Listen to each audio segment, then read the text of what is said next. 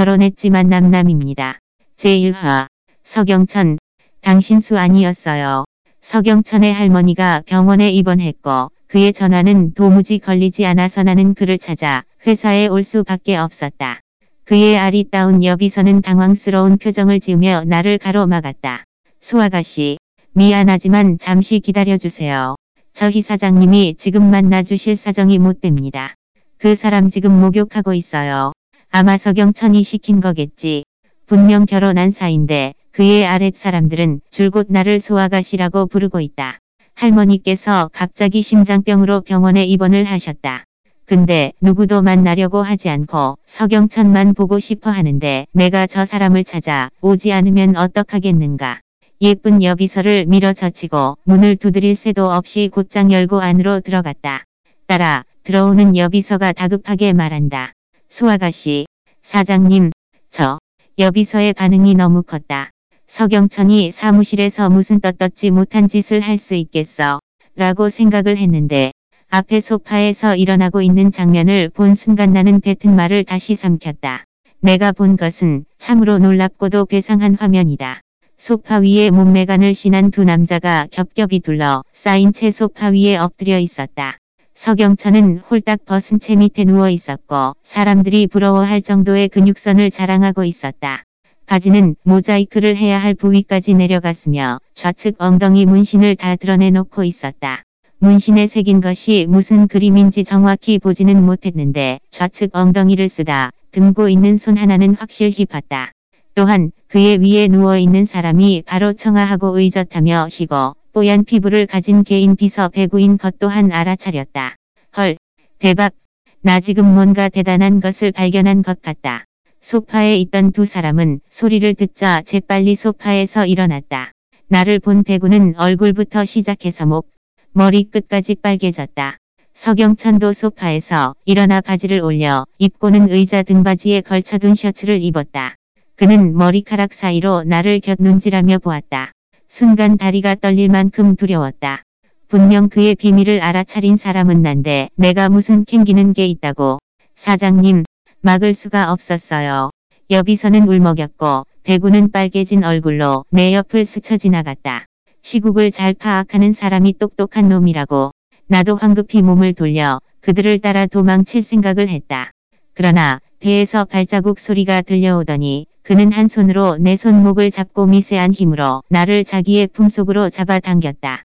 빵처럼 빵빵하고 딱딱한 그의 가슴 근육에 부딪히는 순간 내 심장은 당장 튀어 나올 것만 같았다. 나의 언어 시스템은 완전히 마비되었고 말이 전혀 이어지지가 않았다. 난 아무것도 보지 못했어요. 말하지 않을게요. 당신의 비밀을 꼭 지켜줄게요. 갑자기 그의 손이 내 허리를 감쌌다. 손바닥은 열기로 타올랐다. 마치 다리미처럼 뜨거워서 내 살같이 화상 입을 것만 같았다. 무슨 비밀, 그가 웃으니 하얀 이가 빽빽하게 보였다. 아, 그니까 난 당신을 차별하지 않아요. 성적 취향이라든지 남자를 좋아하든 여자를 좋아하든 다 괜찮다고요. 내 몸이 갑자기 공중에 떠오르더니 그에 의해 소파 속으로 던져졌다. 그는 내 몸을 내리눌렀고 나는 방금 배구가 그를 내리누르던 모습을 떠올리지 않을 수 없었다. 그의 셔츠는 아직 단추를 채우지 않아 옹골진 가슴 근육뿐만 아니라 섹시한 복근도 보였다. 이런 사람이 어떻게 수일 수가 있지. 나는 내가 그냥 생각만 한 줄 알았는데 어리석게도 말을 내뱉고 있었다. 그는 눈살을 찌푸리며 말했다. 보아하니 정말 당신의 입을 막아야겠군. 뭐라고? 내 머리는 사고를 멈췄다. 서경천의 얼굴은 나를 향해 눌려졌고 그는 나에게 입을 맞추었다. 저질 스웨터를 입은 듯한 정전기 같은 촉감이 나를 후려쳤고 내 머리는 멍해졌다. 정신을 차렸을 때 그의 옅은 술 냄새를 풍기는 혀가 내 입 안에서 낼름거렸다. 뭐야 이거. 게이 아니었어. 수 아니었냐고. 왜 나한테 이러지. 결혼한 지 반년이나 됐지만 그는 나를 거들떠 보지도 않았다. 그런데 이제 와서 내가 그의 비밀을 알게 된 이제야 와서 오히려 나한테 찌익하는 소리와 함께 나의 레이스 스웨터가 완전히 찢어졌고 내 어깨 위에서 흘러내렸다. 나는 눈을 크게 뜨고 서경천의 잘생겼지만 빙산처럼 싸늘한 얼굴을 보고 갑자기 깨달았다. 이건 벌이다. 내가 제 멋대로 노크도 하지 않은 채 사무실로 쳐들어가서 그의 비밀스러운 장면을 목격한 대가였던 것이다. 서경천, 나는 그의 밑에서 꿈틀거리며 말했다. 놓아줘요. 고의적으로 본 게 아니잖아요. 움직이지 마. 움직일수록 난 더 흥분돼. 살짝 가빠진 숨소리가 내 귓가에 맴돌았다. 나의 목소리는 목구멍에서 쥐어짜듯이 나왔다. 당신 게이인데 여자한테도 흥분돼요. 맞춰와. 그는 손으로 내 브래지어를 움켜집더니 힘껏 잡아 당겼다. 브래지어의 어깨끈이 내 어깨 위에서 찢어져 어깨 쪽에 살가 뒤 벗겨졌다. 나는 아프다고 소리를 쳤지만 더 아픈 느낌은 신체의 다른 곳에서 폭발했다. 서경천, 당신은 수 아니었어요. 나는 이를 악물고 소리를 질렀다. 제2화, 질문 하나 해도 되나요? 이건 무조건 벌일 것이다. 벌뿐만 아니라 완전히 학대이다. 나는 평생 받을 고통을 다 받은 것 같다. 서경천이 내 몸에서 일어난 뒤, 내 온몸은 기차한테 짓눌린 것만 같았다.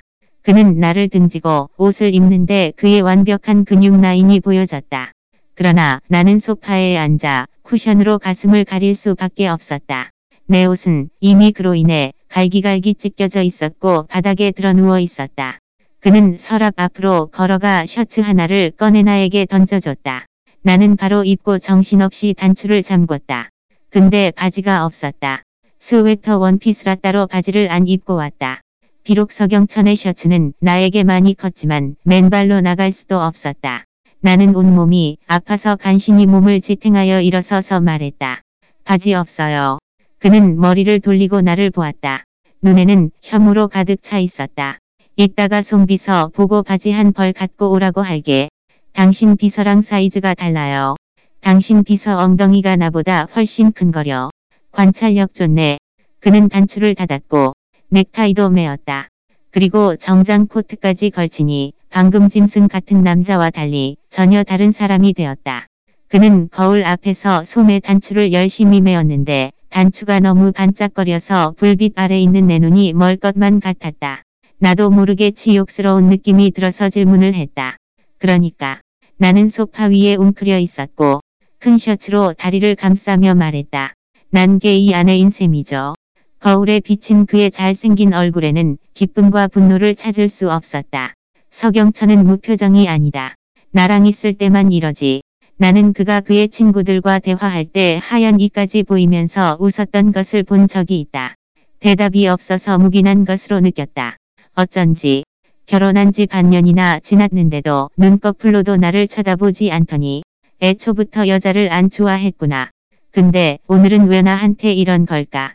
아니면 배구와 했어야 할 일을 내가 망쳐놔서 나한테 화난 건가? 내 주변에는 동성애자인 친구가 없어서 관심이 조금 갔다. 서경천, 당신 같은 사람들도 여자한테 충동적인 행동을 해. 우리 같은 사람. 그는 드디어 말문을 열었다. 그는 잘생긴 척을 많이 한다. 넥타이만 하루 종일 매는 것 같다. 당신을 차별하는 게 아니라 그냥 궁금해서. 그러니까 내가 게이라고 그는 나를 힐끔 봤다. 아니야. 그는 갑자기 웃으며 말했다. 어떻게 알아낸 거야? 배구손이 당신 엉덩이까지 뻗었는데 나보고 어떻게 알아낸 거라니? 그는 나에게 걸어왔고 두 손으로 소파의 등받이를 지탱하며 나를 쳐다보았다. 나도 모르게 소파 안으로 움츠렸다. 그의 눈빛은 소파의 어떤 초점에 갑자기 머물렀고 나는 그의 눈길을 쫓아갔다. 소파는 패브릭 재질이고 베이지색으로 색깔이 연해서 방금 내가 묻힌 얼룩이 있었다. 나는 얼굴이 빨개졌고 서경천이 말한 것을 들었다. 처음이었어. 처음이란 게 이상한 건가. 나는 셔츠의 옷자락을 꽉 쥐었고 입을 다물었다. 이때 문이 열렸다. 아름다운 여비서의 목소리가 들렸다. 서경천 씨, 이 옷 괜찮나요? 내려놔. 서경천이 말했다. 여비서는 문을 닫고 나갔고 웬 원피스 하나가 나에게 던져졌다. 핑크색과 주황색 니트 원단으로 만들어진 원피스였다. 몸에 딱 붙을 옷이라 싫었다. 나는 옷을 들고 작은 목소리로 말했다. 색깔이 맘에 안 들어. 왜 찾아왔어? 그는 내 질문을 완전히 무시했다. 나는 그제서야 그를 찾은 목적이 생각났다. 할머니가 입원해서. 할머니가. 그의 표정이 바로 변했다. 왜 빨리 말을 안 해줬어? 나한테 말할 기회는 줬어요. 나는 더 이상 옷의 색깔이나 스타일을 신경 쓸 겨를 없이 바로 입었다. 서경천은 책상 위에 놓인 휴대전화를 들고 밖으로 걸어 나갔고 나는 옷을 입고 비틀거리며 그를 따라갔다. 나가자마자 배구와 마주쳤다. 서경천이 낮은 목소리로 그에게 말하길래 나는 얼른 멀리 떨어져 서 있었다. 서경천은 말을 다 하고 머리를 돌렸다. 거리가 멀어진 것을 보고는 언짢은 듯 큰 소리로 물었다. 우리 몸에 가시라도 있냐? 가시뿐만 아니라 당신들의 비밀까지 알고 있으니 멀리 숨어야지.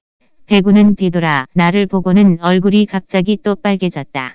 그는 얼굴이 참 잘 빨개지는 남자네. 어휴. 나는 잘생긴 오빠들 중 대부분은 게이라는 것을 발견했다.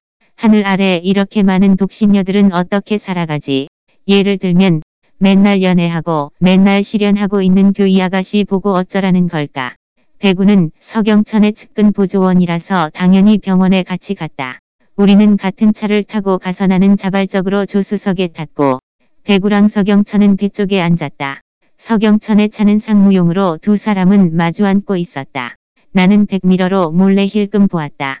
배구는 피부가 하얗고 아름다워 전형적인 한국꽃 미남 스타일이었고 반대로 서경천의 기질은 좀 복잡하다. 그의 얼굴은 아름답지도 호탕하지도 않다. 세련됐다고 표현해야 한다. 당시를 생각해보면 나는 그와 약혼하기 전 처음으로 만났을 때 어떻게 세상에서 이렇게 잘생긴 남자가 있는지 하며 놀라워했다. 그리고 결혼하고 나서 나는 세상에서 이렇게 함께 지내기 힘든 사람이 있는지 느끼며 또다기 놀라워했다. 이렇게 보면 두 사람은 의외로 얼굴이 잘 어울린다. 꽃미남과 멋진 남자. 어떻게 보면 눈을 정화시킬 수 있다. 갑작스럽게 내 좌석은 서경천의 말 없는 발차기를 당했다. 그는 마침 내 엉덩이를 찾는데 다행하게도 좌석의 질이 좋았다. 안 그러면 내 엉덩이는 아파 죽을 수도 있겠다 싶은 생각이 들었다. 그는 내가 그들을 훔쳐보는 것을 발견했고 매우 화가 났다. 째째하네. 보는 게 뭐 어때서. 당신들의 비밀을 알아냈지만 나도 이미 대가를 치렀잖아.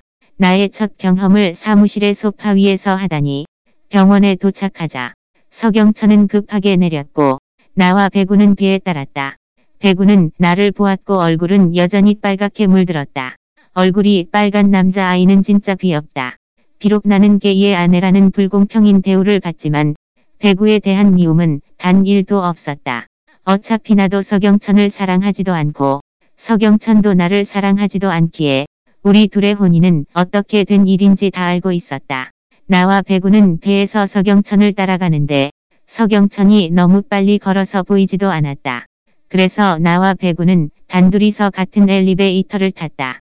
나는 도저히 활기찬 지식욕을 참지 못해 옆모습만 보여주던 꽃미남에게 말을 건넸다. 백 팀장님, 배구라고 불러주시면 됩니다. 그는 바로 말했다. 네네, 나는 고개를 끄덕이며 말했다. 뭐 좀 물어봐도 될까요? 네, 말씀하세요. 그는 예의가 있었다. 서경천이랑 배구씨랑 누가 공이고 누가 수예요. 제3화, 호의를 악으로 받아들이다. 원래 배구는 고개를 들고 엘리베이터에서 움직이는 숫자를 계속 지켜보고 있었다. 내가 이런 말을 하자 그는 고개를 휙 돌려 나를 쳐다보았다. 뭐요? 나는 혼자 중얼거렸다. 자기자 위에 있었으니 분명히 공이지요. 근데 서경천의 성격을 봐 선수 같지 않은데 그의 얼굴은 빨갛다 못해 터질 것 같았다. 그는 뇌산소가 부족한 사람처럼 입술을 빨며 말했다. 수아가씨, 사실은 아가씨가 생각하는 그런 게 아니에요. 아니 그게 아니라 나는 그 뜻이 아니에요. 나는 급히 그에게 설명해 주었다. 자기가 서경천과 무슨 관계이든 난 상관없어요. 그리고 나와 서경천과의 관계도 자기가 생각하는 그런 관계가 아니에요. 그러니만 푹 놔도 돼요. 난 그저 궁금해서 그랬을 뿐이에요. 수아가씨. 그는 얼굴이 빨개졌다. 됐어. 얼굴이 저 정도로 빨개졌는데 나도 더 이상 묻지 않았다.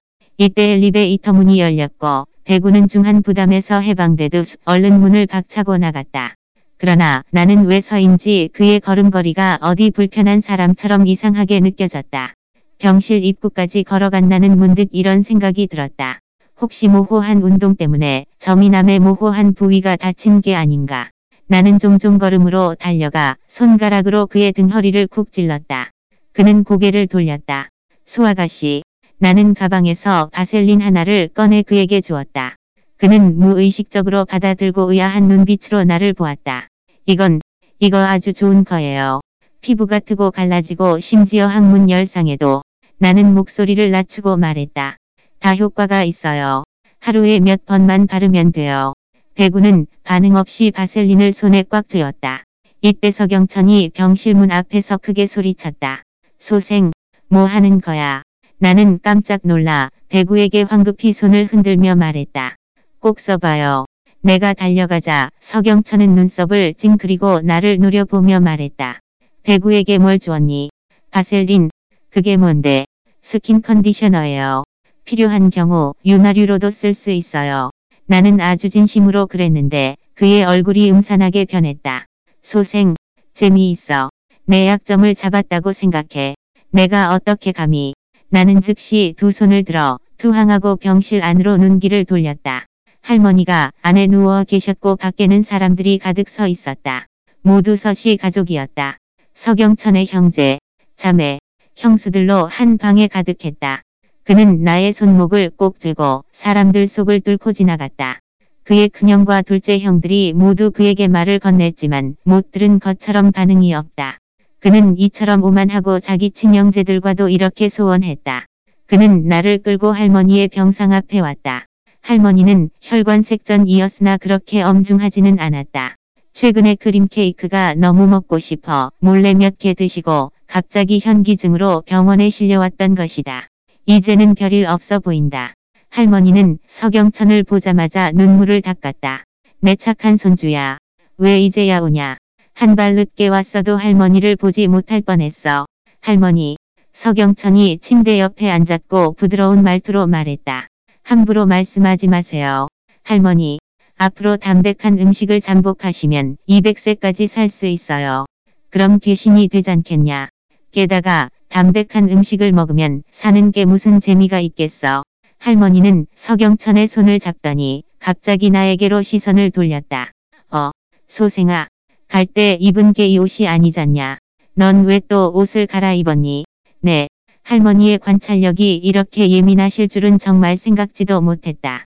나는 말문이 막혀서 어떻게 설명해야 할지 몰랐다.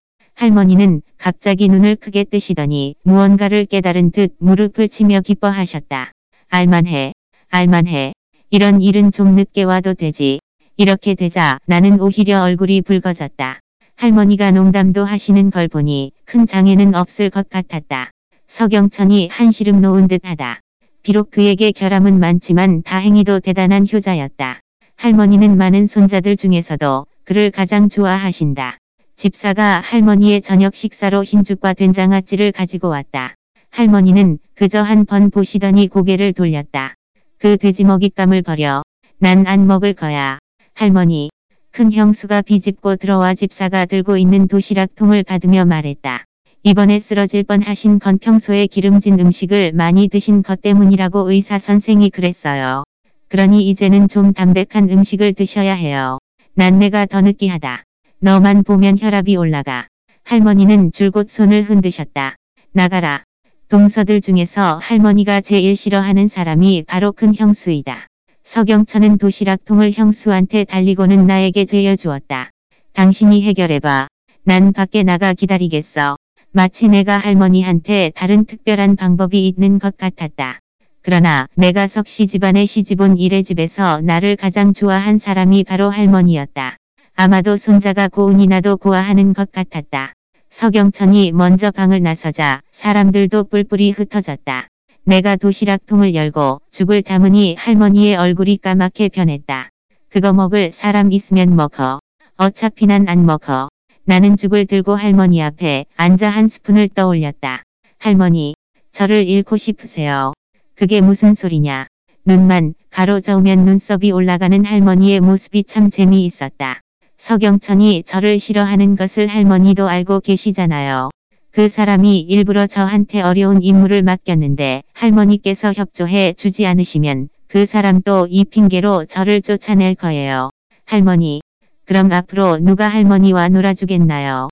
할머니는 부엉이처럼 눈을 크게 뜨고 나를 보았다. 아마도 이해득 씨를 따져보시는 듯 싶었다. 할머니는 한참 동안 생각하시다 입을 열었다. 그래, 그래. 널 위해 할 수 없지. 그럼 내 먹겠다. 좋아요. 나는 죽을 건네 주었다. 할머니, 제가 내일 몰래 장조림을 가져다 드릴게요. 그럼 죽이 이렇게 싱겁지는 않을 거예요. 정말이냐? 고기가 있다는 말에 할머니의 눈이 번쩍거렸다. 노인을 달래는 데는 내가 경험이 좀 있었다. 우리 집에도 할아버지 즉 나의 아버지의 아버지가 계시는데 온 가족이 다 배척하는 상황에서도 그는 나를 매우 좋아했다. 할머니도 죽을 거의 다 드셨다. 나는 도시락통을 들고 병실에서 나왔다. 갑자기 서경천의 목소리가 한쪽에서 들려왔다. 소생아. 나는 깜짝 놀라 멈춰 서서 고개를 돌렸다. 깜짝이야. 할머니께서 죽을 드셨어. 네. 한 통을 거의 다 드셨어요. 나는 보온통을 들며 말했다. 그는 눈썹을 치켜 올리며 말했다. 내가 잘 할 줄 알았어. 나는 그가 나를 칭찬한다고 생각하고 도시락 통을 들고 계속 걸어갔다. 그가 갑자기 내게 물건을 하나 던져주었다. 무의식적으로 받아 보니 바로 나의 그 바셀린이었다. 뭐예요? 나는 물었다. 그는 내 곁을 스쳐 지나가며 거들떠 보지도 않았다. 나는 그를 바짝 뒤쫓으며 말했다. 설마 당신이 쇠요. 그는 엘리베이터 문 앞에 서서 엘리베이터를 기다리고 있다. 생각해 보니 바셀린을 다시 그에게 주는 것이 좋을 것 같았다. 그럼 이거 진짜 필요하겠네요. 정말 효과가 좋아요. 소생. 그는 바셀린을 휴지통으로 버리더니 엘리베이터로 들어갔다. 그는 항상 내 호의를 악으로 받아들였다. 제4화. 내가 또 뭘 알아냈지. 나는 마음이 답답하고 괴로웠다. 서경천과의 결혼이 끝날 때까지 순결을 유지할 수 있을 거라 생각했는데 이런 이변이 일어날 줄은 생각지도 못했다. 나는 교이에게 전화를 걸었다. 여보세요. 그녀는 얼떨떨한 목소리로 전화를 받았다. 너 자고 있어. 말투가 왜 이렇게 놀라워해. 이제 8시밖에 안 됐어. 8시에 자면 안 된다고 누가 규정이라도 했어. 나는 그녀와 말싸움하기 싫어 간단 명료하게 말했다. 나와 술 한잔하자. 내 주량으로 무슨 술? 됐어. 교이야. 나는 마치 부모님이 돌아가신 듯 너무 괴로웠다. 나서경천이랑 잤어. 빨리 나와서 나 위로해줘. 어. 교이의 목소리는 곧 기운을 차렸고 나는 그녀가 침대에서 벌떡 일어나는 소리까지 들었다. 어떻게 된 거야? 너 드디어 적의 내부에 침투한 거야. 잔말 말고. 나 칵테 일바에서 기다릴게. 거기 뭐 볼 거 있어. 잘생긴 오빠들도 없는데. 내가 괜찮은 곳으로 데리고 갈게. 거기 오빠들은 하나같이 다 잘생겼어. 내가 주소 보내줄게. 나는 교이가 보내준 주소대로 그 술집에 도착했다. 밖에서 볼 때도 이상하게 여겨졌지만 들어가서 술을 시키고 바에 앉으니 이곳이 더욱 예사롭지 않아 보였다. 이곳은 여자애들은 거의 없고 모두 하나같이 남자들만 있었다. 하지만 교이가 말한 대로 이곳의 오빠들은 정말 모두 잘생겼다. 심지어 술을 따르는 웨이터까지도 잘생겼다. 하지만 그는 술을 놔두고 그냥 가버렸다. 태도가 아주 냉담했다. 나는 비록 경국지 세계 미녀는 아니지만 우리 화성에서는 그래도 손꼽히는 미녀이다. 그가 설령 여자친구가 있다고 해도 이렇게 싫어하는 표정을 지을 필요는 없지 않나. 나는 술을 붓고 천천히 음미하면서 시선을 바에 곳곳으로 움직였다. 어, 나는 마치 대단한 상황을 발견한 것 같았다. 저 꽃미남은 왜 그 우람하고 덩치가 큰 남자 어깨에 기대고 있고 그 남자는 꽃미남의 엉덩이를 만지고 있지. 나는 문득 생각이 떠올랐다. 마침 이때 교이가 와서 내 옆에 털썩 주저앉았다. 교이야. 저기 저거. 너 봤어. 나는 그녀를 끌어당기며 내가 방금 발견한 격렬한 장면을 기리켰다. 그녀는 의외로 담담했다. 뭐가 이상해. 여기는 다 이렇게 한 쌍이야. 나는 눈을 깜박이며 정신을 차렸다. 너 나한테 오라고 한 곳이 게이바야. 뭐가 어때? 게이바에 잘생긴 남자가 많잖아. 너 미쳤어. 아무리 잘생긴 남자들이 많다고 해도 아무도 눈길을 안 주잖아. 최소한 보는 눈이 즐겁잖아. 에이, 내가 서경천이랑 결혼한 뒤부터 화성은 볼만한 남자가 별로 없어. 교인은 다리를 꼬고 술잔을 들었다. 입에는 겨는 시가를 물고 있었다. 나는 그제서야 그녀가 오늘따라 유난히 남성스럽게 셔츠에 정장을 입고 온 걸 눈치챘다. 그녀는 키가 커서 가정 형편이 좋았다면 모델 일을 했을 것이다. 거의 180cm의 키에 이런 걸 입어도 전혀 어색하지 않았다. 대체 뭔 짓을 하려는 거야. 나는 그녀의 옷을 잡아당겼다. 아마 저 오빠들이 나를 남자로 생각하고 로맨틱한 사랑을 시작할지도 모르잖아. 같이 자면 들통나잖아. 너 왜 이렇게 속물이야. 플라톤 몰라. 그녀는 팔꿈치로 나를 툭 쳤다. 말해봐. 너랑 서경천은 어떻게 된 거야? 금방은 너무 답답해서 못 참고 말했는데 이제 좀 진정되니 조금 후회됐다. 나는 서경천에게 그의 비밀을 말하지 않겠다고 약속했기 때문에 나도 가장 중요한 부분을 생략했다. 나 그 사람의 사무실로 찾아갔어. 그리고 어 그녀는 손에 전 수박을 먹는 걸 잊을 정도로 흥미로워했다. 이렇게 자극적이야. 평소에 집에서는 너 쳐다도 안 봤잖아. 그런데 어떻게 이번에는 사무실에서 그럴 수가 있지? 내가 어떻게 알아? 나는 속으로 분명히 원인을 알고 있지만 말할 수가 없었다.